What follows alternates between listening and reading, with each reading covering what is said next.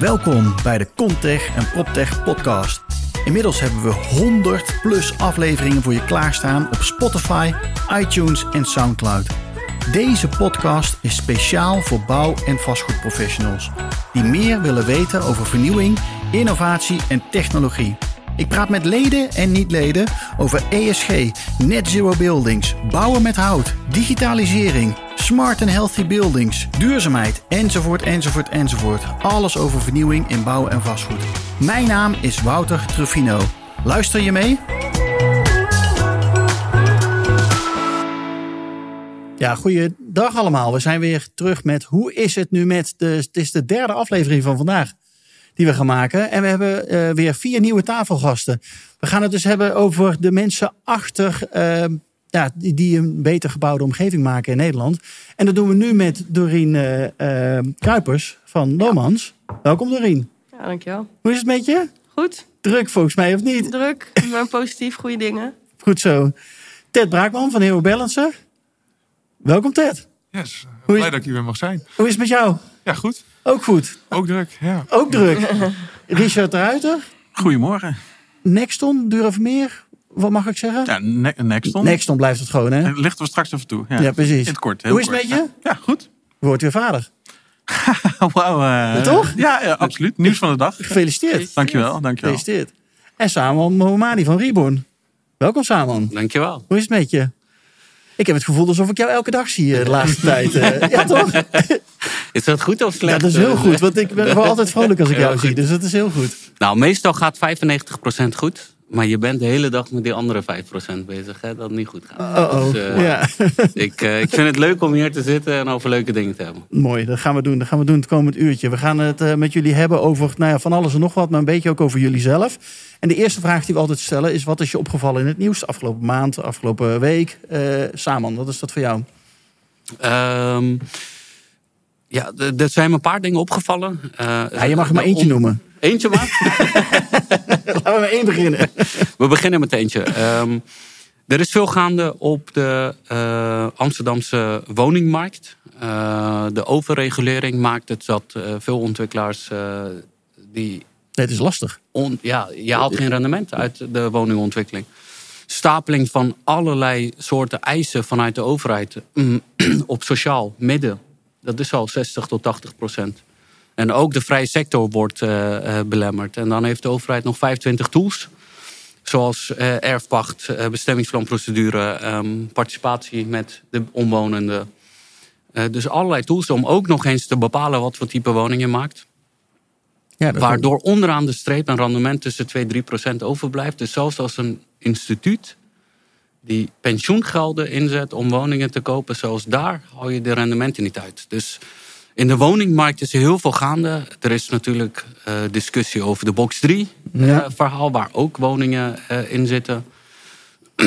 er zijn ook positieve dingen. Hugo die probeert bijvoorbeeld 90 miljoen uit te trekken om. Onze meer... Hugo, Hugo de Jonge. Oh, Hugo, hè, er valt veel over te zeggen. positief minder, helaas. Ja. Maar een van de positieve dingen is dat hij probeert. hij probeert het wel, hij doet wel zijn best. Hij, Toch? Hij is enthousiast. hij doet zijn best, dat is positief. Ja. Even kijken of er nog iets. Nou, hij probeert de regulering ietsje makkelijker te maken. Daarmee ben je er nog niet. De allergrootste opgave in de woningmarkt is wat ik al net zei. De overregulering creëert een lager rendement. Ja. En daardoor ontstaat er nog veel minder woningen komende jaren. Dus de gekke maar zie jij is... dat de ontwikkelaars zich allemaal wegtrekken uit Amsterdam nu? Omdat het gewoon niet meer haalbaar is? Zeker, ja. ja. Niet alleen Amsterdam, maar gewoon... Je krijgt woningen niet haalbaar, ja, tenzij je de grond gratis krijgt. Ja.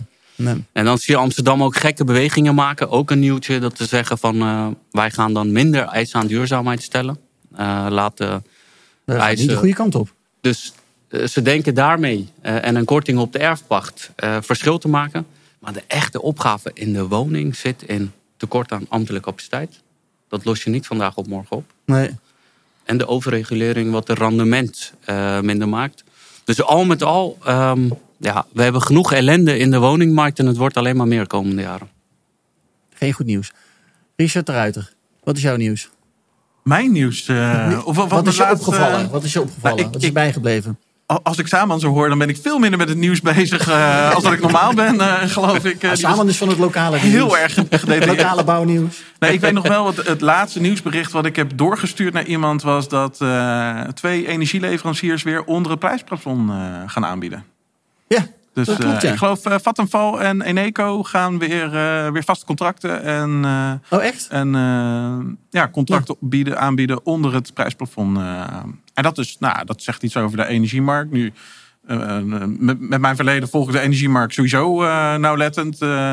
dus dat is een vertraagde beweging natuurlijk. Ja. Maar dat zegt al heel veel over, nou, over het vertrouwen in, nou, in, in nou, de gasvoorraden vooral. Ja positief nieuws, denk ik. ik uh, voor iedereen. Ik, ik stuurde met een smiley face door. Dus uh, ik was er erg content over. Ja, ja absoluut. Mooi. Ja. Ted, jouw nieuws van uh, afgelopen week maand. Um, nou ja, het grootste nieuws van deze week is natuurlijk al tragisch wat er in Turkije gebeurt. Maar wat mij ook heel erg raakte was de, ja, de stagnatie eigenlijk in de bouw. We zitten nu tenminste, ik zit in de generatie waarop iedereen om me heen en ik ook huizen willen kopen. En ik kom zelf uit het dorp, niet uit Amsterdam. En daar is ruimte zat, maar ze komen er niet, de huizen. En dat is best wel lastig. Ja. Er wordt nauwelijks gebouwd eigenlijk nog steeds. Nee, alleen maar tekorten. En, en uh, ja, het is nu ook ook bij ons, overal zichtbaar. Dat was maar dat is de verbinding inderdaad met wat Saman ook ja. zegt. Uh, minder huizen die er komen, minder vergunningen. Dat is een beetje het gevolg hè, van de overheid. Is het gevolg. Maar het is toch een beetje raar, hè? want we hebben 900.000 woningen nodig. Ja. Klopt. Dus hoe kan dit nou, dat we dit niet voor elkaar krijgen? Ja, het bizarre is, wij, wij, wonen, ik woon in Spanbroek. Dat kent niemand ergens van, maar daar... Is dat in Nederland? er is één belangrijk ding van Spanbroek. En dat is dat Dirk Scheringa, die woont daar en die heeft Oh, daar uh, uh, twee musea. Het ene musea is uh, het, het oude museum. Hij woont in Opmeer, toch? Ik ben in zijn huis geweest. Nee, in Spanbroek. Nou, dat is oh. 300 meter van ons kantoor af. Want wij zitten in het oude Scheringa museum. Maar het nieuwe Scheringa museum, die staat er dus al nou, sinds de, de, de crisis, wat is het, 15 jaar geleden, staat er dus ja. in het centrum van ons dorp 2008. een gigantisch complex weg te rotten. Het was bijna af. Nee joh. En er is niks mee gebeurd. In de tussentijd uh, is iedereen op zoek naar woningen. En uh, er staat nog steeds weg te rotten. En nu moet hij bijna helemaal plat en opnieuw beginnen. Ja, zonde. Maar het gaat nu eindelijk gebeuren, na 15 jaar. Maar komen er woningen ja. in dan? Ja, of wat uh, komt erin? Ja. Mocht even duren. Ja. Doreen, jouw nieuws van uh, afgelopen nou, maand, ik zat week, even dag. na te denken. Inderdaad, wat heb ik laatst doorgestuurd? Of wat is me echt bijgebleven? En dat is toch wel, heeft ook in jullie straatje. Er was een stuk uh, in het journaal over uh, boeren die dan graag iets anders willen vanwege het stikstofverhaal. Ja. En die wilden dan een kinderdagverblijf. Oh, En die ja. mocht dat dan ook weer niet vanwege wetgeving mochten zij niet uitbreiden. Ja. Dus ze wilden wel naar minder koeien, maar dat kon vervolgens niet. En ik merk ook in de omgeving, ik zit zelf heel veel ook in mijn vrije tijd in de paarden. En dan zit je dus ook een beetje tussen, tussen de boeren af en toe. En er zijn meerdere gesproken die eigenlijk zouden willen stoppen. Maar dan zitten te wachten. En nu bijvoorbeeld loopt de, loopt de, de eh, hypotheek af. Moeten ze een nieuwe afsluiten. Maar ze wilden eigenlijk al lang stoppen. Maar er is niks van de overheid. Want ze zitten, willen graag het uitkopen. Nou, allemaal dat soort dingen. Je wil, je, je, Klopt. Ja. je wil misschien wel woningen maken. Je wil dat erf wat anders van maken. Je wil eh, minder, minder vee. Je wil andere dingen. Maar dat daar geen schot in zit. En dat, eh, dat is wel het laatste... wat- Waar ik ook echt van, ja, zat van, ja, dat is ook een beetje dat ondernemerschap wat, wat mist. Keuzes maken, acties zetten. Ja. En het is allemaal in silo's in verschillende ministeries, provincies. Provincie zit dan weer met de nieuwe verkiezingen die eraan komen. Ja. En dan weer niks. Er, ja, ik, ik, ik werd er een beetje na. Ik denk, oh, als het een bedrijf was geweest, was het dan honderd keer failliet gegaan. Dus zat ik een beetje erin. Dus dat was het laatste wat mij was bijgebleven. En het zit ook wel veel in hetzelfde strijdje als jullie. eh. Zijn we een beetje Ja. te overgereguleerd geworden in Nederland? Dat het allemaal wel. of Het is niet alleen Nederland, dus het komt misschien ook wel uit Europa. uit, Dat we, dat we niet meer. Want we hebben het hier natuurlijk hartstikke goed. Althans, de hele wereld kijkt naar West-Europa. Van joh, wat hebben die fantastisch voor elkaar. En allerlei lijstjes scoren we ook waanzinnig. Misschien niet in alle lijstjes, maar wel heel Ik veel zie het ook lijstjes. wel als, als angst. Bang om, om vaak van, van een ambtenaar bijvoorbeeld om, om fouten of keuzes te durven maken. En daar de consequenties van durven dragen. Of, of we zijn gewoon aan het uitstellen. Dat dat, dat CO2-budget, eh, waarvan wij dachten dat we daar wel een, eh, ik geloof, een nog uitstel op kregen. Brussel zegt al lang van ja, maar. eh, is geen uitstel. Daar hoeven ze niet op te rekenen. Ja. Ik, ik denk dat heel veel. kijk nou eens naar die, eh, die regulering omtrent eh, energielabel C. Ik denk dat we gewoon heel erg aan het uitstellen zijn. En de markt ook. Dus ik geloof niet in het overreguleren. Ik denk dat, dat heel veel reguleringen gewoon te laat komen. Of te laat nou, worden opgepakt door de markt. Eh, ik deel gedeeltelijk je mening. Wat je ziet is eh, sectorafhankelijk. is er eh, regulering. Dus de woningmarkt is 95% overgereguleerd. Hè? Dus de overheid wil alles, maar dan ook alles binnen de woningmarkt bepalen. Ik noem dat ook wel ehm dweilen met de kranen dicht. Want je probeert wat bestaand is nog meer te reguleren, waardoor nog minder gebeurt en nog minder bijkomt. Maar bijvoorbeeld bij loodsen, eh, springen als paddenstoelen uit de grond, floreert, de rendement is top. Hè. Ik ken bijvoorbeeld Jan van der Hoog van DK, spreek vaak met hem. Nou, hij zegt, ik, ik kan ze niet genoeg hebben. Eh, hotelmarkt floreert. Kantorenmarkt heeft een klap gehad door COVID, maar trekt weer aan. Helemaal op A-locaties. Ja. Op B- en C-locaties hebben ze het moeilijk. Retail heeft al heel lang de moeite in relatie tot fysiek versus digitaal. Die identiteitscrisis is nog niet gebeurd, maar er is geen regulering. Dus als je kijkt, elke markt floreert, behalve de markt waar de overheid mega veel druk op legt. De woningmarkt. En ze beginnen nu ook binnen kantoren iets meer eisen te stellen. Alleen de zieligste jongetje van de klas zijn ze zelf. Want zij moeten veel eerder dan de markt hun eigen kantoren aan een label voorzien. En zij gaan het zelf niet redden. Nee. Rijksvastgoedbedrijf, eh, dat Exact. natuurlijk de, de grootste eigenaar is van vastgoed. Exact. eh, die heeft best wel moeite om label C te halen. Exact. Ik denk ook dat ze heel veel panden nog niet gehaald hebben. Ja. Nee, ze Toch? voldoen nog niet. Nee. Nee. Eh, toch is het bijzonder dat we met z'n allen nog niet op die label C zitten, toch? Volgens mij is het eh, alleen al eh, LED-verlichting en dan ben je al een heel eind op weg, toch? Klopt. Of ben ik eh, verkeerd? Ja, en een slim gebouwheersysteem natuurlijk. Maar dan ben je heel heel erg, ja, maar het is natuurlijk ook bizar. Hè? We hebben wet Milieubeheer drie jaar geleden ingevoerd. Ik vind dat op zich een hele goede maatregel. Dat je zelf moet laten weten, deze duurzaamheidsmaatregelen heb ik gedaan. Eh, dat je dat moet rapporteren. Maar er wordt niet op gecheckt. Dus het gevolg is, als wij bij een ondernemer aankomen... en we vertellen van, we hebben een regelsysteem, je kan besparen... en het helpt voor wet Milieubeheer. Dus het eerste wat ze doen is, ja, laat maar zitten, die komen hier toch niet langs. ja, en, en dat is ook de realiteit. Ja, het is bijzonder. Heel bijzonder. Ja, maar straks moet je wel. Dan moet je het aantonen aan je klanten. Nou, je moet straks eh krijgen vanuit klopt. Europa toch ook een nieuwe wet en regelgeving. CSRD, wat, eh, wat hoe heet die? CSRD en de, de, de SFDR ook. Ja. ja, SFDR is natuurlijk al eh, Ja. actief. eh, maar je krijgt straks ook de...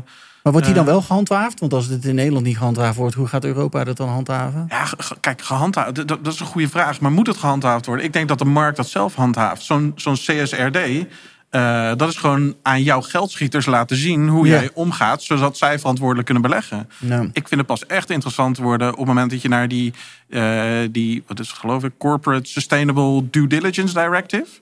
Dus dat, dat je straks ook letterlijk eh, eh, niet de vraag krijgt van eh, ben jij als bedrijf eh, duurzaam, maar ga jij ook eh, samenwerken met duurzame bedrijven?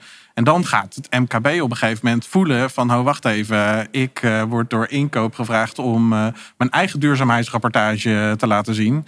Voldoe ik überhaupt nog wel aan, eh, aan, aan de norm om hem te kunnen blijven leveren? ja. ja, dan wordt het interessant. Ja. Dat is Ja. de governance natuurlijk binnen ESG. Ja. Eh, duurzaam met je eigen medewerkers omgaan en duurzame partners naar binnen halen. En dan heb je de SFDR, die eisen gaat stellen aan hoe groen of donkergroen is je belegging. Ja. Artikel 8 en 9 om precies te zijn. En we hebben eigenlijk, hè, sommigen suggereren het, maar eigenlijk is er nog geen impactfonds, zo wordt het genoemd, die aan artikel 9 voldoet. Eh, want dat is een vastgoed die in al zijn vormen eh, positief impact op de gebruikers, maar ook op de hele wijk en de omgeving heeft. ja, dat is best wel even een dingetje. Dat is een dingetje. Dus Ja. eh, eh, die regulering, eh, het zal niet op worden gehandhaafd, hè, dat was je vraag. Maar de projecten die daar in aanmerking voor komen, zullen makkelijker worden verkocht. Ja. En impactfondsen zijn als paddenstoelen ook in de maak en die gaan uit de grond springen. Dat betekent dat als je nu niet voorsorteert, want er zit een vertraging van zeven jaar ongeveer in vastgoedontwikkeling. Als ik nu begin, vooral met de wet en regelgeving, duurt het zeven jaar gemiddeld voordat de projecten staat. Ja. Als ik nu niet begin, heb ik die producten straks niet. Hè, ideologie. Ja. Dus maar de- eh, Er zijn natuurlijk ook een heleboel eh, ehm, wat is het, lange en korte termijn beleggers, los van de ontwikkelaars die hier veel mee bezig zijn. Eh, wij, wij werken nu, eh, nou, we hebben een mooie samenwerking met, met Unifor. En eh, die, nou, die kopen gebouwen op. En die geloven helemaal in, in die duurzaamheid. Want nou, zoals je aangeeft, precies. er is meer investeringsgeld beschikbaar voor duurzame, duurzame fondsen. Eh, dus zij gaan, eh, nou, zij zorgen ervoor dat een pand weer, weer op de juiste lijn zit. Hè? Als je kijkt naar crème en Ja. in, in, in het kader van nou, ons Parijs klima- klimaatakkoord. En dan houden ze het of, of langer aan, of zij eh, duwen dat door naar de, naar de lange termijn belegger. Maar wat ik moeilijk vind aan, aan die SFDR, of, of, of moeilijk hè, als met mijn duurzame hart, is dat je heel veel partijen ziet die gaan. eh, dan wil ik niemand in mijn harnas jagen. Maar die zeggen: oké, maar dan gaan we gewoon even ordenen. Hè, al, eh, al het, eh, het- wat in het afvalputje terechtkomt, dat is eh, nou, artikel 6, Zes, 6 ja, geloof ik. eh, en de rest komt in aanmerking voor eh 8 en 9. Ja. Dus dan is gewoon het, Het het, herordenen. het ordenen van de administratie. eh, Terwijl volgens mij dat niet het absolute doel is. Nee, dat lijkt me ook niet. Jongens, hier kunnen we nog ook uren over doorpraten over Europa, wet en regelgeving. Maar dat gaan we niet doen, want we willen jullie ook een beetje leren kennen. Dus we hebben allemaal wat persoonlijke vragen bedacht. Ehm een van die vragen is, wat zou je nog graag willen doen in je leven wat je nog niet gedaan hebt? Saman, voor jou. Zo. Wat heb je nog niet Ehm. gedaan in je leven wat je eigenlijk wel had willen doen? Twee dingen. Eh, ik eh, schilder en doe beeldhouwwerk in privé. Dus een atelier optuigen en iets meer daarmee bezig zijn. Oh, cool. Ja, dat zou ik willen doen. En is het dan liever schilderen of liever beeldhouden? Het zijn, eh, ik maak 2D kunstwerken met 3D objecten erin. Dus het is allebei. Jongen, jongen, jongen. Dus een boom die uit de, uit de beeld komt of iets dergelijks. Ja. Dus daar zou ik iets meer tijd in willen steken. En politiek. Ik merk natuurlijk vastgoed en politiek is één. Hè. Je raakt al heel snel. hè. We hebben het net over Ja. regulering. Ja. 80% gaat over wetgeving. Dat is politiek. Dus ik zou wel iets meer met politiek willen doen ook de komende jaren. En welke eh, kant zit je dan? Het VVD, GroenLinks? Eigenlijk is, ben ik, eh, eh, ja, het is eh, een combinatie eh, liberaal tussen links en rechts. Eh, de ene kant, hè, je hoort mij dus ook duidelijk zeggen, laat de woningmarkt los. Want hoe meer je reguleert, hoe minder woningen er komen. Dus daar ben ik echt heel erg rechts. Laat de markt het doen. Want Ja. het gaat met hotels toch ook goed. En het gaat met, ze proberen dat te minimaliseren. Dus met de ene sector ben ik heel rechts. Onderwijs vind ik juist dat het volledig door overheid veel professioneler moet worden ingericht. Dus Mhm. dan ben ik weer links. Mooi. Ja. Richard, voor jou. Wat staat er nog op jouw eh wensenlijstje? Nou, zakelijk gezien eh, ja, ligt het natuurlijk eh, in de lijn der verwachting dat ik gewoon het nieuwe slimste gebouw van, eh, van Nederland eh, wil, wil realiseren. En, eh, ja, maar die heb je nooit gerealiseerd, want dan komt er daarna weer een nieuwe slim. ja, nou ja, dan laat die volgende ambitie dan maar voor iemand anders. eh, Blijvend slimste. Misschien is dat een betere ambitie. Nou, ik, ik, ik denk als je kijkt naar de technologie die beschikbaar is, kan je een hele klap maken met wat in, nu in de, in de volksmond hè, bekend staat als, als een slim gebouw. En eh, Ja. ik, ik heb het genoegen ook om een, eh, een- belegger getroffen te hebben die, nou, die daar een gebouw voor beschikbaar heeft en daar eh, qua technologie verder op wil eh, doorontwikkelen. Maar wat is voor Eh. jou nu het meest slimste gebouw waar je zelf aan hebt gewerkt? aan heb gewerkt. Eh, ik, ik denk dat wij met, eh, nou, we gaan met de techtrip naar Transpolis. Eh, en daar komt eh, langzamerhand echt heel erg gedetailleerde data uit. Eh, en dan heb ik het niet alleen over gas, water en eh, nou, de, de, de commodities. Ja. Maar we kijken letterlijk ook naar wat, wat gebeurt er in de, in, in de componenten. En wat zeggen die over de, de kleppen. En hoe benchmarkt dat met hè, andere gebouwen. Dus dat real-time benchmarken. En, en ja, dat, is, een, eh, dat is een, een, een project wat zich continu. eh, nou, eh, eh, Interessant. Ja, Volgens mij gaan we verder 21 april, gaan we 21 inspiratiereis, gaan we langs Hoofddorp Gaan we en daar langs even kijken eh, en, Schiphol. eh, ja, leuk. En dan is dit gebouw staat, daar- staat er ook op. Dat was er eentje zakelijk, maar heb je ook nog eentje privé? Nou, ja, misschien gaan we, ga ik dat dit jaar nog doen. eh, eh, ik, ik, nee, Wat ga je doen? Je, gaf, je gaf al aan, ik heb het eh, druk, eh, want ik word papa ergens eh, aan het begin van de zomer. Maar eh, ik ben al heel lang eh, verslaafd aan het eh, golfspelletje. En eh, ik hou niet van de moderne en de, de kapitalistische banen, zeg ik dan. Maar ik zou wel eens eh, willen golfen in de zomer in, eh, op IJsland. Eh, Zo. Omdat daar natuurlijk eh, 24 uur per dag licht is. Ja. kan je de klokken ontspelen.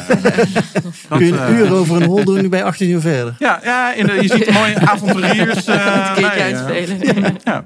Dus de- nou, dat, dat is een. een ik, ik, ik, ik wandel veel en be- bezoek veel mooie locaties. Maar eh, nee, golf op IJsland staat nog ergens hoog, aan, hoog aan de lijst. Mooi. Mooi. Ted, wat is het voor jou?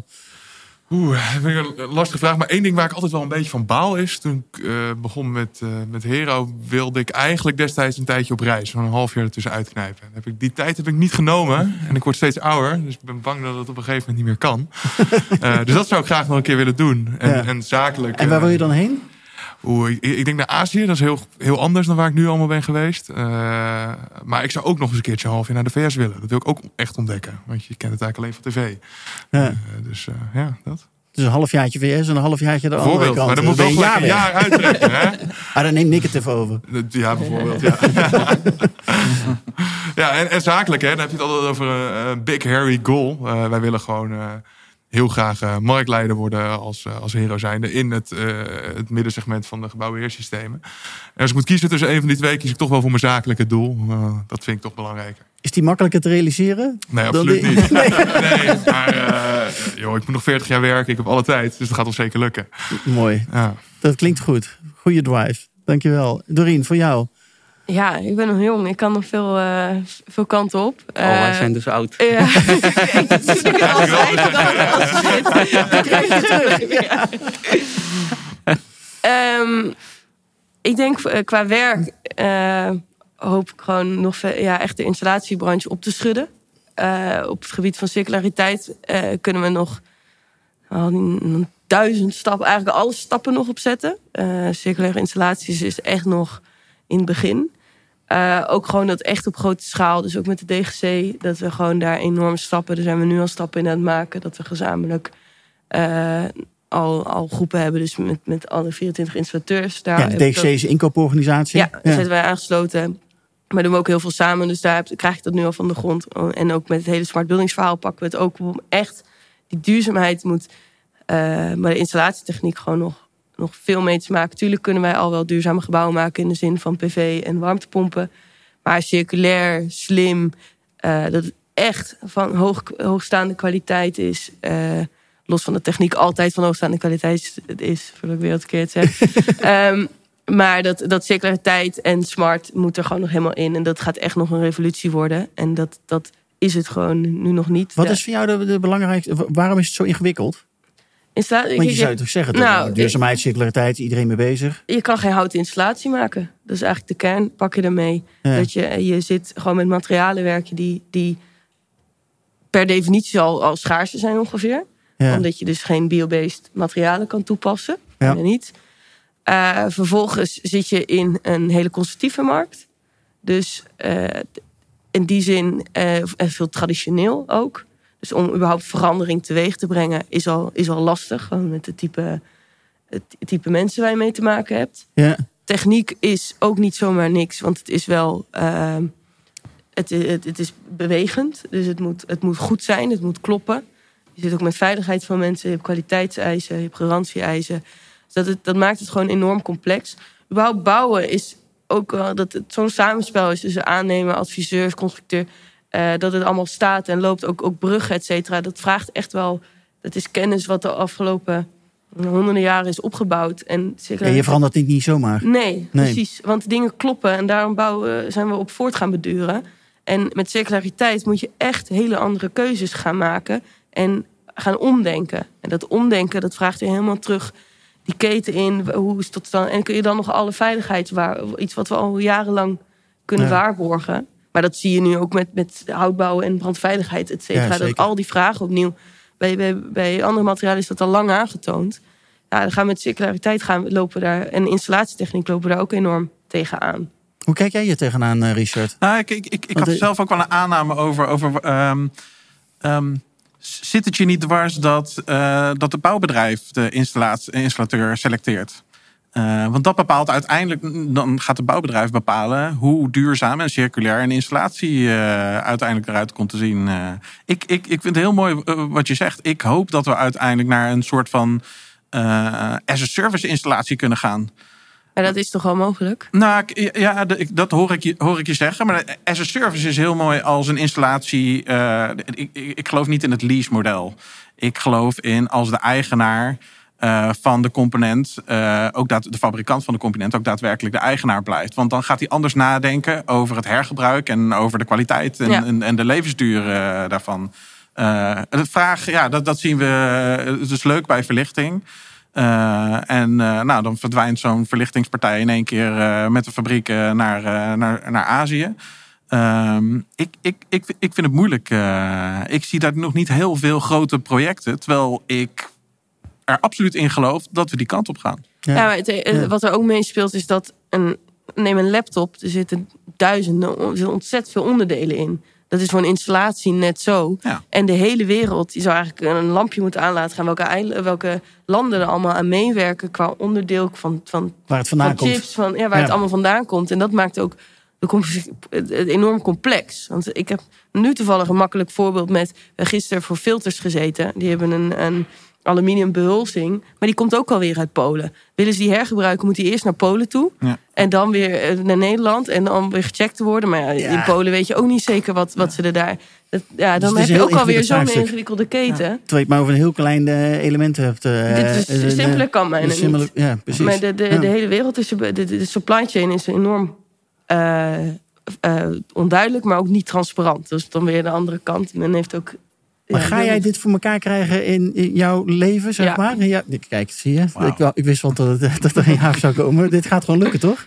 Ik ga dit wel ownen. Ja, ja ik ga dit, een soort ja, we gaan hier wel echt flinke meters in maken. Ik geloof daar wel in een hele beweging in, te, Ja, cool. in gang te zetten. Mooi. Heb je nog iets privé op je lijstje staan van je dacht van, nou, dat heb ik nog nooit gedaan, maar dat zou ik wel willen doen? Ja, ja, ook een mooie reis maken. Ik ben ook, eh, nog, steeds, nog steeds nooit buiten Europa geweest. Dus er moet echt nog wel... eh Zelfs met mijn vriend tien jaar samen zijn... wilden we eh, een paar weken naar, naar, door Afrika gaan reizen. Cool. Dus die, die staat ook al hoog op het lijstje. Ja, mooi. Heel mooi. Ehm, nog een eh, privévraag aan jullie. We gaan ze niet allemaal langs. Eh, ehm, maar wat is je grootste prestatie, Saman, om bij jou te beginnen? Wat is jouw allergrootste prestatie? Is het Ehm, die eh, Olympische gouden medaille? Die er toch niet kwam? dat is het niet. Nee. Ja, ik, ik had hem bijna in karate gehad. Ja, Ja, ik weet het. Ja. Nee, zakelijk begon aan mij te trekken TU Delft, moet ik zeggen. Ja. Ehm, de grootste prestatie is toch wel dat we de satelliet van de Nederlandse bank uit de dood hebben kunnen redden. Dat stond op nominatie te worden gesloopt, 8.500 meter gebouw. Wij hebben gezegd, wij kopen het op. Opgekocht, met eigen vermogen erin. Uit elkaar gehaald, elektrisch, tegen de stroom in, symbolisch ook, naar het ei. En dan in Zaandam opgeslagen, wordt gerefurbished as we speak. En drie locaties in Amsterdam-Noord worden parallel aan elkaar eh, eh, uitgewerkt waar het zou kunnen gaan landen. Ja. Hij is er nog niet, maar dat we al 8.500 meter gebouw binnen de grenzen van een wereldstad, Amsterdam, uit elkaar hebben gehaald, is wel een van de grootste prestaties. Ja, als, als die land is het de grootste circulaire operatie wereldwijd. Dus, Ja. Eh, Ja, ben dat is ik wel echt trots heel vet. Ja. Ja. Ja. Dus voorheen, ik heb dubbelmaster aan de TU Delft gedaan. En ik heb altijd geleerd dat vastgoed locatiegebonden is. Dus niet. Het kan gewoon los. Ja, Je kan hem gewoon verplaatsen. Precies, Ja. ja, dat is wel echt een grote prestatie. Maar nu dus inderdaad weer opnieuw opbouwen en ergens neerzetten. exact. Ja. En dan is, is dan het cirkeltje rond wat jou betreft qua zo'n project? ja, het gebouw is een cirkel, dus dan is de cirkel rond. Ja, ja dat is inderdaad. Dan is de circulariteit. Het was eigenlijk een, een, een eh, poging van Reborn om te laten zien dat iedereen eh, heeft al moeite met transformaties en geeft aan is niet haalbaar. Dat hebben we al keer op keer laten zien dat de meest complexe transformaties haalbaar zijn. Hiermee willen we laten zien dat we zelfs een gebouw kunnen verplaatsen en haalbaar kunnen krijgen. En dat er nooit meer iemand mag zeggen van transformatie is niet haalbaar. Ja. Tuurlijk, je moet niet wegdromen in eigen idealen. Soms kan het ook echt niet, omdat de verdiepingshoogte te laag is of te veel dragende wanden in een gebouw zitten.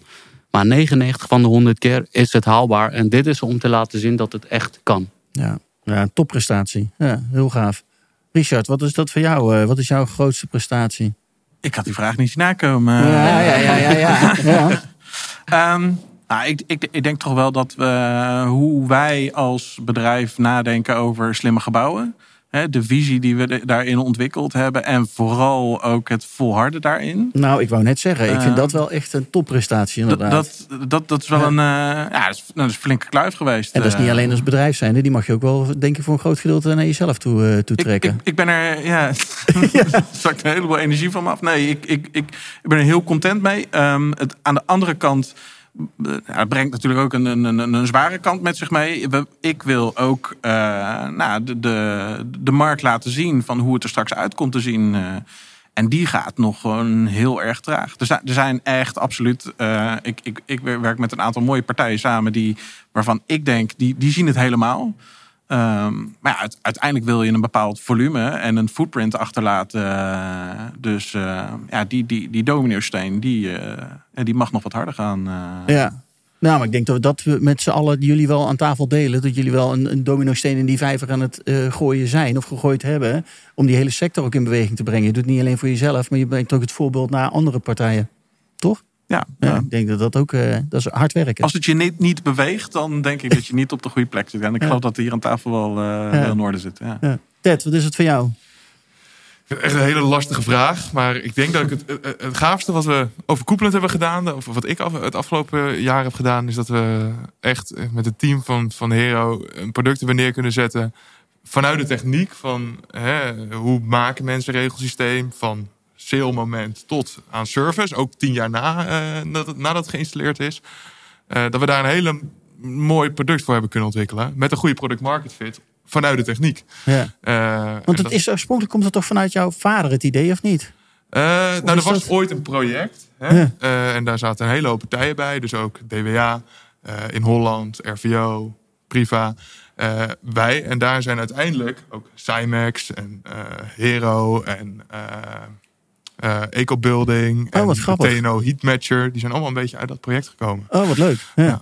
Maar goed, voordat ik er Ja. mee begon, lag het al twee jaar stil. Dus eh, ik, eh, alle techniek, die, ja, die, is daarna gekomen. Ja, Ja. ja. Ja. alleen het verhaal Ja. was er destijds. Ja, heel cool. Ja. Doreen, voor jou. Ja, Ja, ja, grootste prestaties tot nu toe in jouw jonge Ja, carrière. Precies, nu krijgen we de andere kant. Ehm, nou, toch gewoon in korte tijd een beweging die ik eh, eigenlijk heb kunnen, in gang heb kunnen zetten. Zowel binnen Lomans als binnen de nou, DGC installatietechniek. Het gebied van duurzaamheid en innovatie. Eh, dus echt wel het, onder aandacht brengen. eh, mensen in beweging krijgen. Eigenlijk bijna het DNA veranderen van, van onze organisatie. Om het echt stipt op, op nummer 1 te krijgen. En daarnaast, ehm, nu met de DGC, dat wij gezamenlijk na anderhalf jaar kneden. eh, eh, nu met 15 installateurs gezamenlijk gaan investeren in, eh, in het nou, data ontsluiten van gebouwen. Inzicht krijgen in onze gebouwen. En dat met 15 partijen weten te doen. En dat ik daar nu de eerste budget voor heb opgehaald. Daar ben ik ontzettend blij mee. En Ja, cool. Ja. Waar komt bij jou die drive vandaan? Want jouw vader is natuurlijk ook een enorme inspirator, innovator in ik die hele nog wel bouwwereld. uur bij de coach gezeten. Dus ik heb het ook moeten bespreken. Maar Oké, die drijft van, ja, er is, er ligt gewoon een enorm, enorme kans. Ehm, en we, we, we moeten ook gewoon anders gaan denken, gaan doen. Het kan zoveel beter, het moet zoveel beter.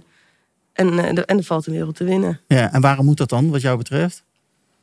Waarom moet het dan? Omdat op deze manier, met de hoeveelheid mensen, met eh, de hoeveelheid materialen, het klimaatverandering verhaal, daar gaan we het niet meer redden. Dat is niet, eh, Nee. niet, niet eindeloos. Dus in, in die zin moeten we veranderen. En het, los daarvan dat het moet, heeft van mij altijd al nooit goed gevoeld om eindeloos eh, dingen op te maken. Niet, nou ja, thuis kijk je ook van, hey, kan ik dit hergebruiken? Of ook in, in het begin ook van toen we gaan werken. Thuis weet je ook alles wat je hebt ongeveer, of hoop je dat.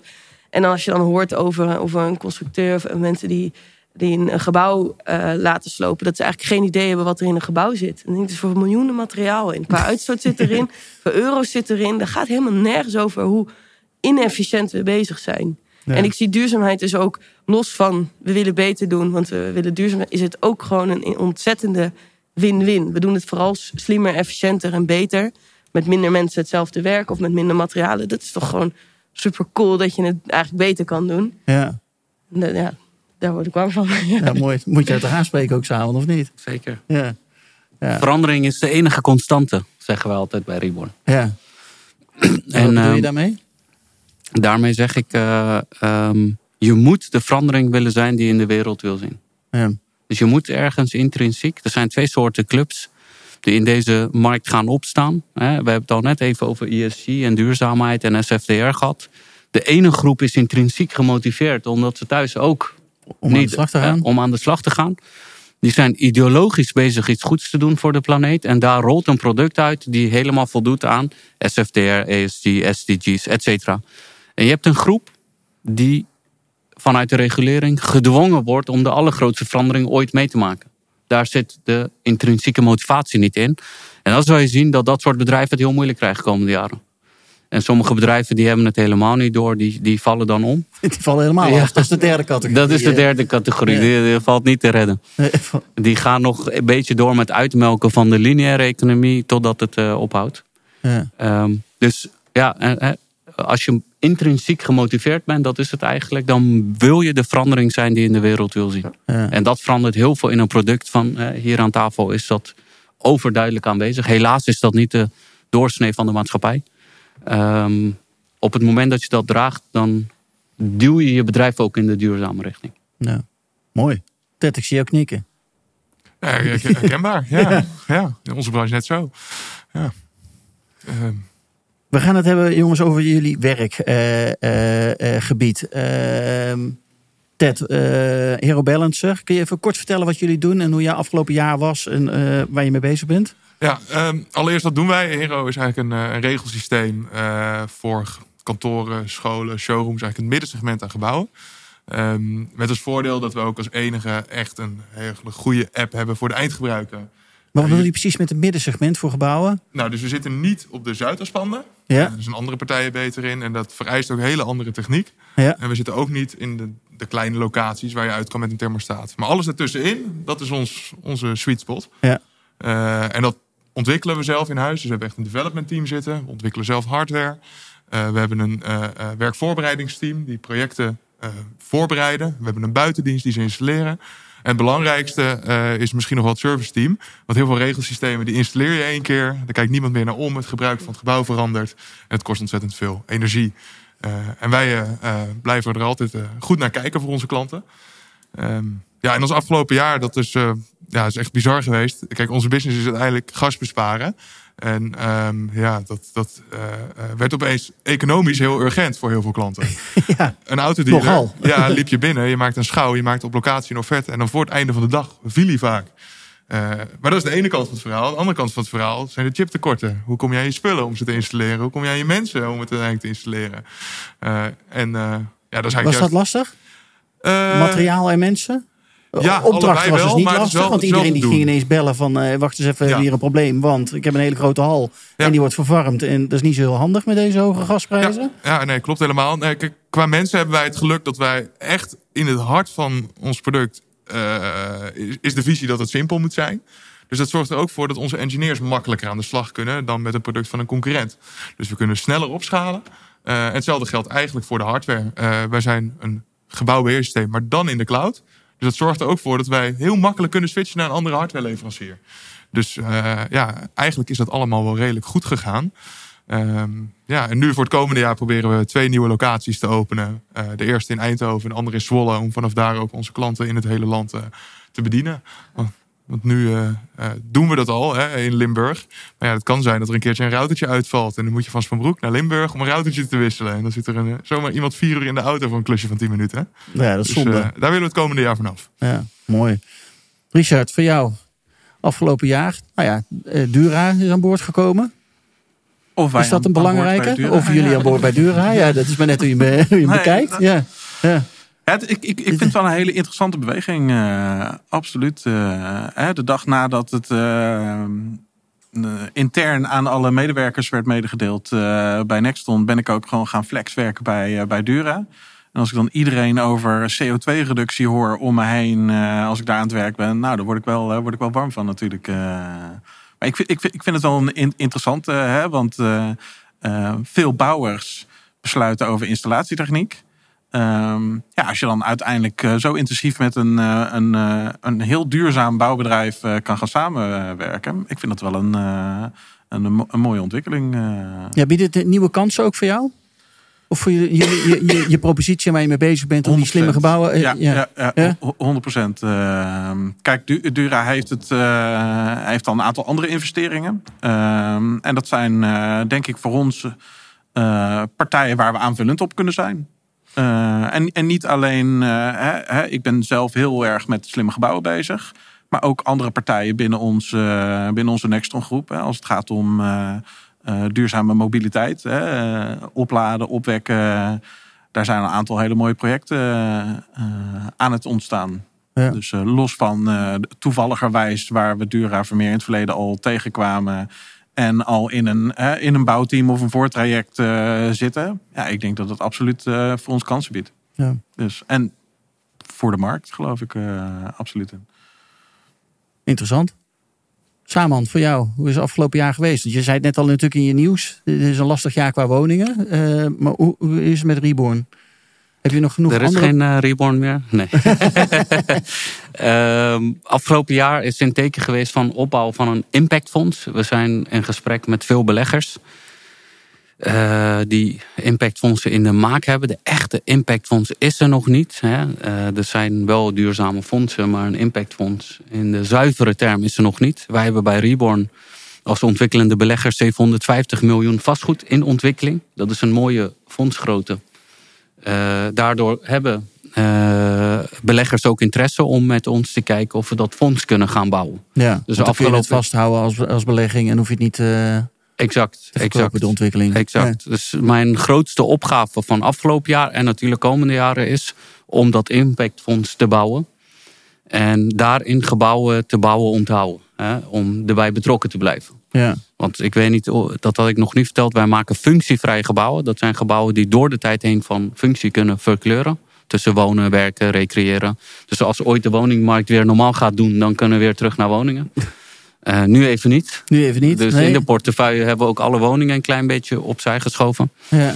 Ehm, maar dat soort gebouwen, die vergen dat je erbij betrokken blijft. En aandacht geeft. Het is niet dat de functie om de jaar verandert of zo.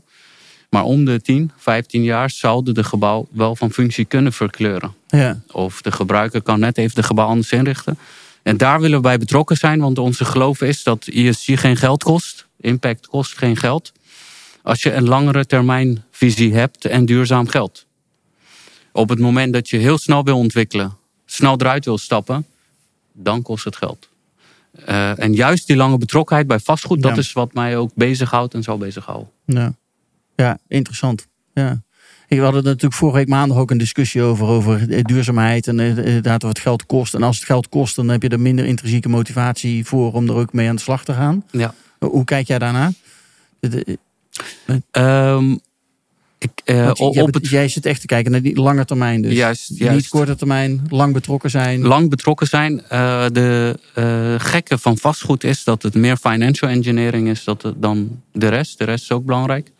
Maar op het moment dat jij de kapitaal ehm, wat je in een gebouw stopt niet slim hebt gestructureerd. Dus verkeerde partner hebt gekozen. Denk aan een quotepersoon die erin wil, binnen twee jaar eruit wil, double digits wil maken. Ja, Dat is een hele andere financier dan een institutioneel belegger die met pensioengeld belegt voor 30 jaar erin blijven voor 30 zitten, jaar erin blijft zitten, ja. lage rendementseis heeft en denkt ergens aan het eind van de rit, 10, 15, 20 jaar, kan het van de ene fonds naar een andere belegger en dan room ik mijn winst wel af. Ja. Op het moment dat je zo'n lange termijn strategie hebt, ehm, accepteer je dus een lagere directe rendement voor komende jaren. En uiteindelijk op lange termijn een waardestijging in de verkoop. Dat maakt dat er veel meer duurzaamheid mogelijk is. Op het moment dat je daar niet over nadenkt, of dat niet goed structureert, kan je alle beste bedoelingen van de wereld hebben voor de S en de E van ESG. ja, maar het gaat niet gebeuren. gaat niet gebeuren. Nee. nee. Dus ik denk, en ik vind ook dat er te weinig gesproken wordt. Hè. Geld is vies, we moeten het niet over hebben. Maar op het moment dat je daar niet over hebt, dat je niet de juiste partner aantrekt, ja, dan is de rest alleen maar mooie praat. En er komt het eind van de streep niks van terecht. Ja. ja. Interessant. Ja. ja. Dus de juiste keuzes maken, dat is van belang. Juiste keus in de partners, en dat is eigenlijk ook governance. Ja. Die een lange adem en een lange termijn strategie hebben. Ja. Hoe kijk jij hier naar, eh, Ted? Want heb je, eh, zijn jullie gefinancierd? Heb je, of ben je bezig ook met een financiering binnen te halen? Of, eh, Eh, En ja, we hebben denk je hierover na? financiers aan boord. Ook dan kijk je natuurlijk heel goed van wat drijft hen. Hè? Waar- Precies. Waarom zitten ze hier aan tafel? Je hebt Ja. natuurlijk ook mensen die, eh, of, of fondsen die vanuit een spreadsheet werken. Wij hebben er bewust voor gekozen om daar niet voor te kiezen. Ja. Eh, we hebben mensen om ons heen gezocht die ook wat konden bijdragen in de business. En, en dat helpt een hele hoop. En ik kan me best voorstellen dat het bij jullie hetzelfde is. En waar ik ook even aan moest denken, is uh, toen u dat zei, wat ik altijd heel belangrijk vind. Duurzaamheids, duurzaamheidsmaatregelen en vooruitgang. Dat kan alleen met een sluitende business case. Want anders schaalt het niet. Anders is het een demo-project. ja. En uh, dat zeg je ook wel heel mooi. Je moet wel zorgen dat je een sluitende business case hebt voor duurzame panden. Want anders bouw je er één. Komt iedereen kijken. Denkt, oh, wat is het mooi. En dan Ja, maar die tweede wordt dan lastig. Nee, die, die komt er niet. Die komt er dan niet. Nee. Nee. Het moet altijd een en het kan ook een fictief sluitende business case zijn. Hè, als de overheid helpt. Op die manier hebben we ook onze windmolenparken gebouwd. Ja. Wat nu een echte business case is geworden. Ik denk dat dat wel heel belangrijk is. Maar gaat dat niet straks verdwijnen? Hè? Even een kritische noot. eh, als, als alles een sluitende business case moet zijn, gaat er dan niet een heel groot eh, eh, portefeuille verloren? Gaat, ga, ga, gaan Ja. een heleboel eh, hè, neglected panden niet. eh, eh, Ja, dan komt er iemand die daar een sluitende business case van moet maken. Maar ik zie in de hele historie zie ik weinig eh, projecten waar het geen sluitende business case was, die echt zijn gaan vliegen. Want dan krijg je geen financiers, dan krijg je niet van de grond. Denk ik. En het kan ook door don- donaties zijn, hè, zoals bij goede doelen. Maar, Nou, ik, ik zit al gebeuren in de markt. Hè? Dus de huidige markt. eh, We leven in een bizarre markt met rentestijgingen, eh, hoge bouwkosten, et cetera. Je ziet dat heel veel vastgoedeigenaren eh, al 20, 30 procent van de prijs af hebben gedaan om het te verkopen. Ze krijgen het niet sluitend zelf. Ze krijgen hem ook niet voor de prijs weg. en daardoor worden er geen nieuwe dingen gebouwd. Er wordt er niks gebouwd, maar op een gegeven moment moet je. Hè, soms moet je je verlies nemen. In landen als Amerika, Engeland worden die verliezen sneller genomen. Van pats, boem, verlies door. In Nederland gaat dat ietsje langzamer, maar uiteindelijk, het is net de metafoor van een bosbrand. Soms heb je een bosbrand nodig, zodat de grond weer rijp wordt voor nieuwe planten om te groeien. Zo'n bosbrand is de meest natuurlijk in de evolutie van een bos. Dat geldt eigenlijk in een bizarre markt als deze ook. We gaan naar een nieuwe werkelijkheid. We gaan niet meer terug naar het oude. Dus de rentes zullen nooit meer teruggaan naar anderhalf procent. hè. Nee, dat lijkt me sterk. Ja. dus we gaan naar een nieuwe werkelijkheid. In dat nieuwe werkelijkheid moeten wel een paar mensen bloeden. Dat is helaas zo. Een paar mensen moeten verlies nemen. En willen, wilt er weer wat. eh, Maar Gaan zich zijn lopen. dat er ook niet zo heel veel. Want ik heb eh, de- mijn eigen huis in Haarlem ooit. Heb ik, dat is denk ik. dat is nou, dat hele grote kasteel. Nee, was, dat was mijn eerste appartementje. Dat was niet het hele grote kasteel, helaas. Was het maar zo. Maar dat heb ik ooit nog gekocht toen de rente, weet ik veel, 5,9 stond of zo. En toen was de bank, nou ja, dat wordt nooit meer zo laag als 5,9. Dus eh, 30 jaar vastleggen. Maar nu, in de tussentijd natuurlijk al- wat andere huisjes ook eh, eh, gekocht en weer verkocht. Nooit moeten verkopen misschien. Eh, maar die, die rente die is natuurlijk helemaal veranderd. Eh, maar dit is maar een heel korte periode is die zo laag geweest eigenlijk. Dat is eigenlijk wat ik wil zeggen. Er is natuurlijk een hele... De, de tijd daarvoor was die eigenlijk al zo hoog. Het is ooit zelfs op eh 13, 14 procent ken ik nog mensen die financiering hebben gehad. Dan kunnen wij nu ons niet. Dus is het probleem dan echt ook zo groot? Omdat er, is er zoveel gefinancierd voor die hele lage rente? Je, eh, wat er gebeurd is, omdat de, lente, eh, of de rente eh, fictief laag werd gehouden, werd er door heel veel partijen overgeboden. Dat zag je in de woningmarkt. dat is natuurlijk wel... Dus er, ja. er is Ja. een hele grote bubbel ontstaan. Ja, maar- Gelukkig hier mensen niet aan tafel. Nee. Ehm, er is een hele grote bubbel ontstaan en dat bubbel moet klappen nu. ja. Nou, Want als je tegen te- 2%. En de meeste ontwikkelaars die business cases niet dichtkrijgen, die hebben iets gekocht. Die hebben gerekend op anderhalf, 2% rente. Vervolgens eh, een junior, dus een tweede lening erop. En de ontwikkeling eh, eh, voor elkaar krijgen. Ja. Maar als de rente van anderhalf, 2, Rabobank gisteren een termsheet gehad voor een project van ons zit op 5,6. ja. En Ja, dan gaat het zelfs op kort, niet eens lang. ja. En variabel. Dus hè, de meest risicovolle rente zit al op 5,6 procent. Dat betekent dat hij al 2,5 keer over de kop gaat. Ja. Dus je last wordt 2,5 keer hoog. Ja. Je, Ja, eh, je moet dus je moet Ja. meer eigen geld inbrengen als ontwikkelaar. Nou, meer eigen geld is er niet. Want vaak heb je op 10 projecten gerekend. En als in alle 10 meer eigen geld moet, kan niet. Wat er dan wordt besloten, ja, dan maar deze twee met een verlies verkopen. Want dan kunnen we die andere Nou, acht wel door. Ja, precies. Ja. Nou, maar nu gaat het heel erg over de, de financiële kant Ja. van de business case natuurlijk. Hè? Als, als ik even terugkijk naar, jou, naar je, je bosbrand. Ja. Eh, De natuur is een ecosysteem wat in staat is om zichzelf weer op te bouwen. En wij laten duidelijk merken dat wij zijn eh, met, met onze dominantie, hè, de gebouwde omgeving, zijn niet in staat om eh, hè, de balans op aarde, als het gaat om CO2-productie, om dat weer te herstellen. Dus ik geloof heel erg dat de business case straks is eh, het weer herstellen van de balans. Anders wordt, nou, het een onleefbare situatie. En, en dan ja, moet er wat dat. bedoel Moet, je hier concreet mee, eh, Richard? nou, moet, moet er dan een financiële business case zijn waarbij iedereen, of nou, ik, ik denk dat er juist een heleboel mensen moeten bloeden, maar dat er eh, in de vorm van de Europese Commissie een, een boswachter nodig is die eh, een aantal zaken gaat elimineren voordat we überhaupt weer die herstel kunnen realiseren. Dus, dus voor mij is, is de, de vraag: straks moet je voldoen aan En moet het dan altijd een business case zijn? Of ehm, voldoe je aan eh, het voortgang van je, van je bouwplan? eh, of het überhaupt kunnen starten? Ja, en dan moet je dus voldoen aan klimaatadaptief bouwen, bio... eh, Ja, nou, eh, allemaal dat, Als, klant dat Ja, niet wil betalen, Ja. dan gaat toch ook niemand dat bouwen? Ja, maar als, als ik net... eh, ik, dat de lat hoger wordt gelegd. ja, dat, dat geloof ik. Als je Thomas Rauw... dus maar dat gaat jou wel helpen, Doreen. Als de lat hoger wordt gelegd, dan ga jij jouw doelstellingen makkelijker behalen. Ja, maar je, ja, het, het helpt om, om die versnellingen in te krijgen. Maar je moet straks wel nog iets te bouwen hebben. Dus het moet altijd in evenwicht zijn.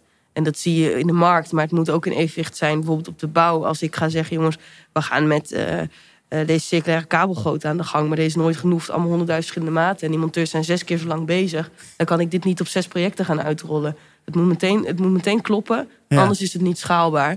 En ik geloof echt in die People Planet Profit of die ESG. Hij moet samenkomen. Hij moet in balans zijn. Want als, als hij te ver uit balans is... Dus ook als environmental te ver uit balans is ten opzichte van het financiële verhaal... dan klopt hij ook niet. Maar andersom klopt hij ook niet. Want dan heb je straks meer niks om voor te bouwen. Ja, maar ik, kijk, als, als ik de verhalen van Thomas Rauw, hè, die heeft een eh, eh, boek geschreven, eh, Material Matters, gaat heel veel over circulariteit as a service. Die zegt gewoon letterlijk, ja, we gaan straks de werkelijke prijs betalen. En Als je nu naar de winkel gaat en je, en je, en je schaft een, een, een jeans aan van gerecyclede petflessen. Ehm, nou, mijn, mijn- dochter, nee, ik vertelde dat. En die zei, oh, dan zal die wel veel goedkoper zijn. Nou, nee. nee, ju- nee, juist niet. hè. ik, ik heb ook een, een, rugtas van oceaanplastic. Oh, is dan wel goedkoop, hè? Gratis materiaal. Nou, nee, dat, dat, dat is een stuk duurder. Ik geloof echt al dat circulariteit straks de werkelijke kosten in beeld gaat brengen. Zonder dat het afbraak doet aan het ecosysteem. Maar het is niet altijd Ja. zo, hè? Want helemaal in jouw straatje. Ik weet niet of je eh, Verspee kent, installatietechniek. Die loopt ook heel erg voor. En die hadden de laatste tijd heel veel berichten geplaatst over dat ze tegenwoordig standaard kiezen voor het goedkoopste onderdeel. Voor een ketel. En het goedkoopste onderdeel was dus een refurbished onderdeel. Nou, dat vind ik nou een mooi voorbeeld van hoe dat nou, ja, nou echt, hoe dat nou dan bij alle klanten standaard gebruikt wordt, omdat het economisch uit kan.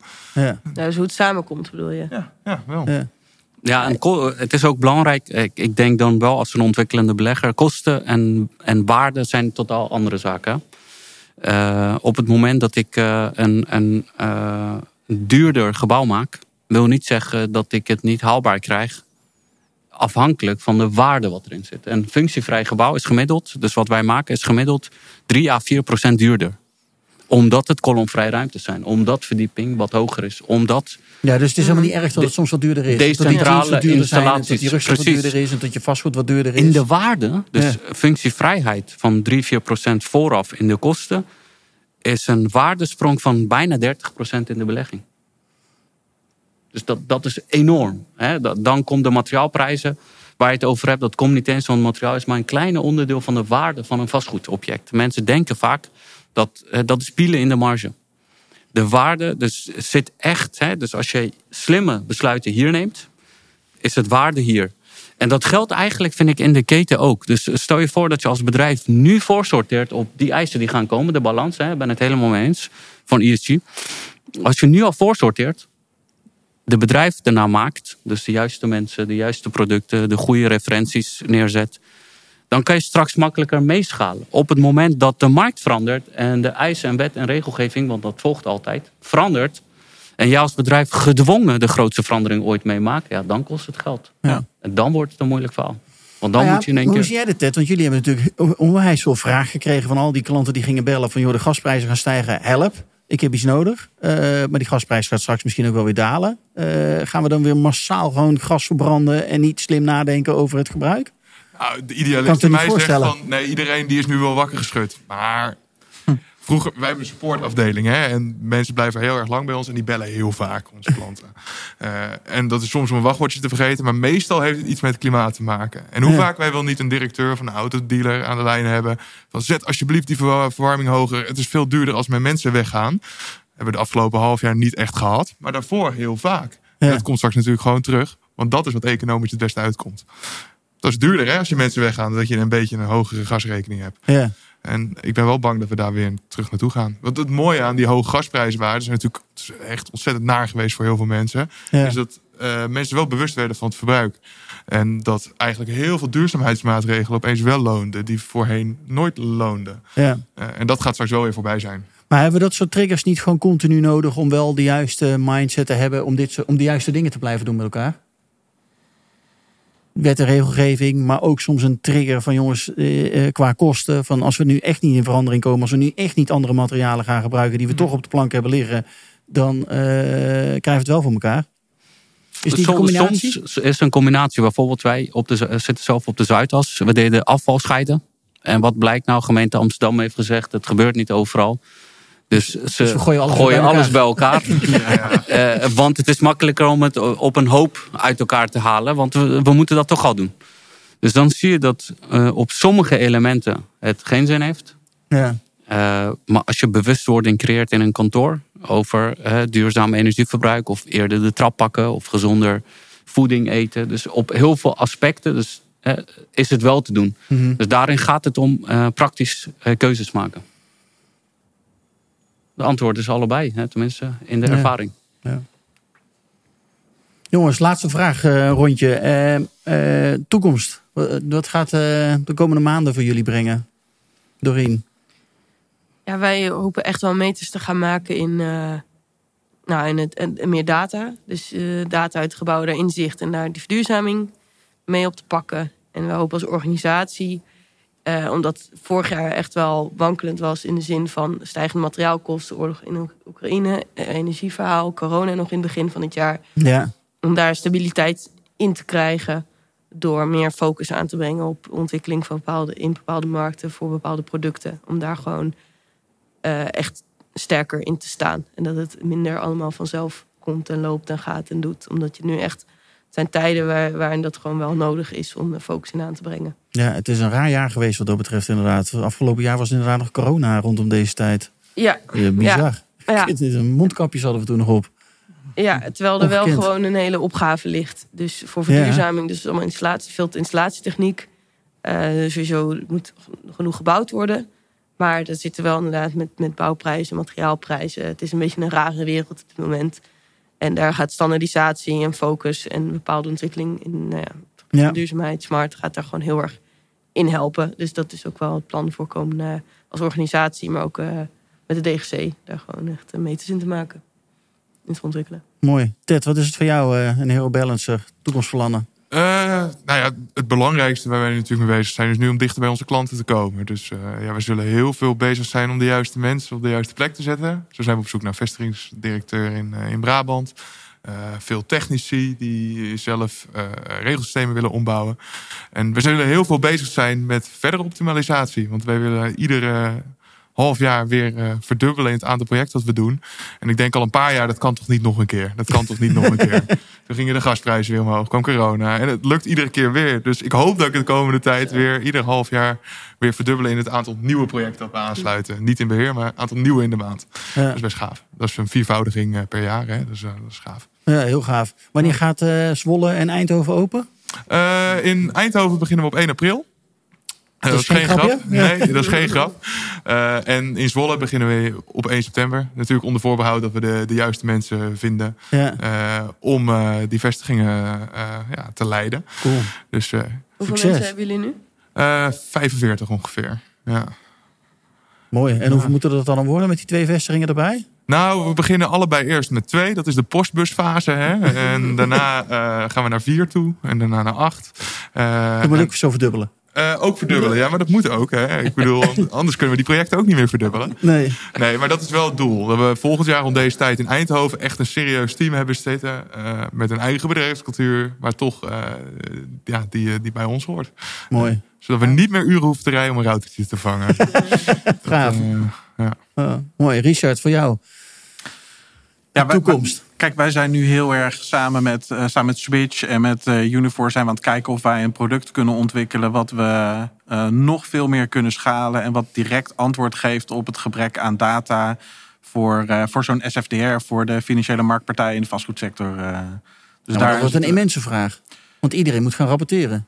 Ja, nou, ja absoluut. Dus, Toch? Dus, dus ook een enorme kans. Ja. Ja. het, het probleem was heel erg, eh, ja, maar wij beschikken niet over deze data. Of we hebben daar geen toegang eh, Hoe dan? op. eh. Ja. ja, wij geloven er heilig in dat, dat, dat slimme gebouwen, gebouwtechnologie daar een, in kan faciliteren.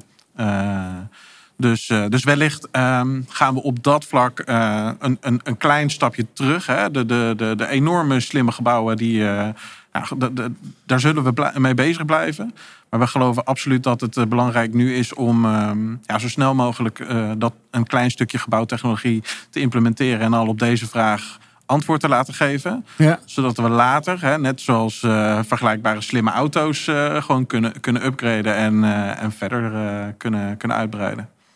En je gaat het slimste gebouw van, eh, van Nederland neerzetten. Ja, precies. Dat, moet ook ik gebeuren, toch? wachten. Ja. Later meer. Later meer. Heel benieuwd. Ik ben ook benieuwd. Saman, voor jou, wat, is het, wat gaat de toekomst brengen?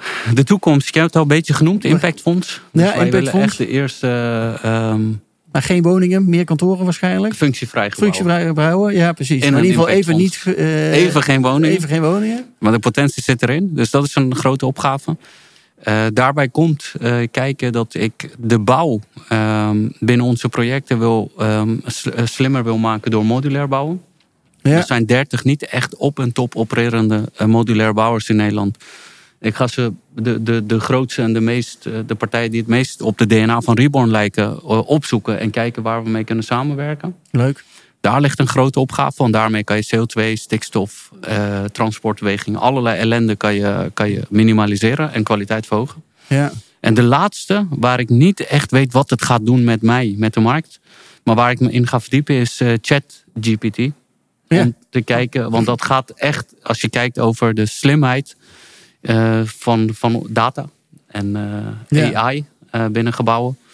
Eh, ik ga even kijken en, en proberen te begrijpen eh, wat dat gaat doen in de vastgoedmarkt. ja, cool. Hebben jullie het wel eens gebruikt? ChatGPT?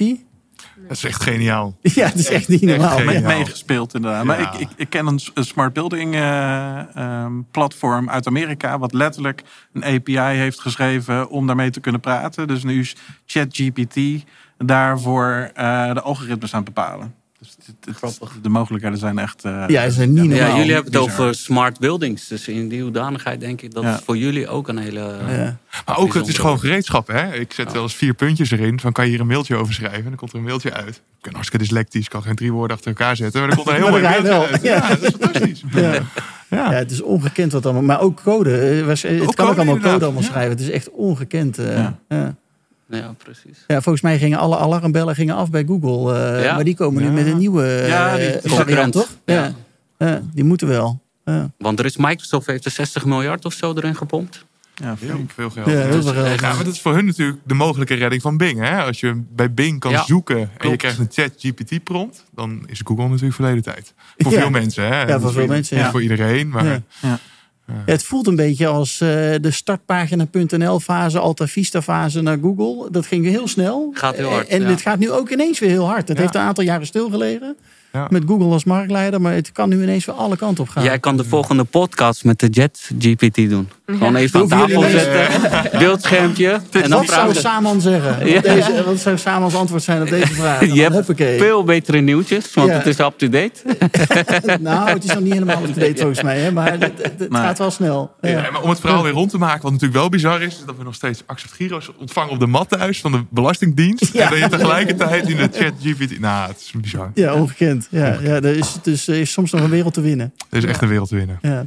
Dank jullie wel om aan eh, tafel te zijn eh, bij deze Hoe is het de Met uitzending. Doreen, Ted, Richard en Saman.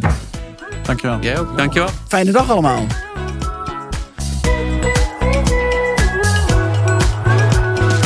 Dankjewel voor het luisteren naar deze aflevering van de Contech en PropTech podcast. Ik hoop dat je andere afleveringen ook gaat luisteren. Maar ik hoop dat je natuurlijk ook een keer naar ons clubhuis komt in Amsterdam. Waar wij om de twee weken een masterclass organiseren over verschillende onderwerpen. Maar ook altijd op de eerste vrijdag van de maand een draait door show maken. Een echte tv-show met publiek aanwezig. Waarbij we natuurlijk borrels organiseren. Zodat mensen elkaar kunnen ontmoeten en netwerken met elkaar. Zodat er een beter gebouwde omgeving gecreëerd kan gaan worden. Ik hoop je snel te zien. Of in ieder geval online of fysiek. En ik wens je nogmaals een hele fijne dag toe. Tot snel!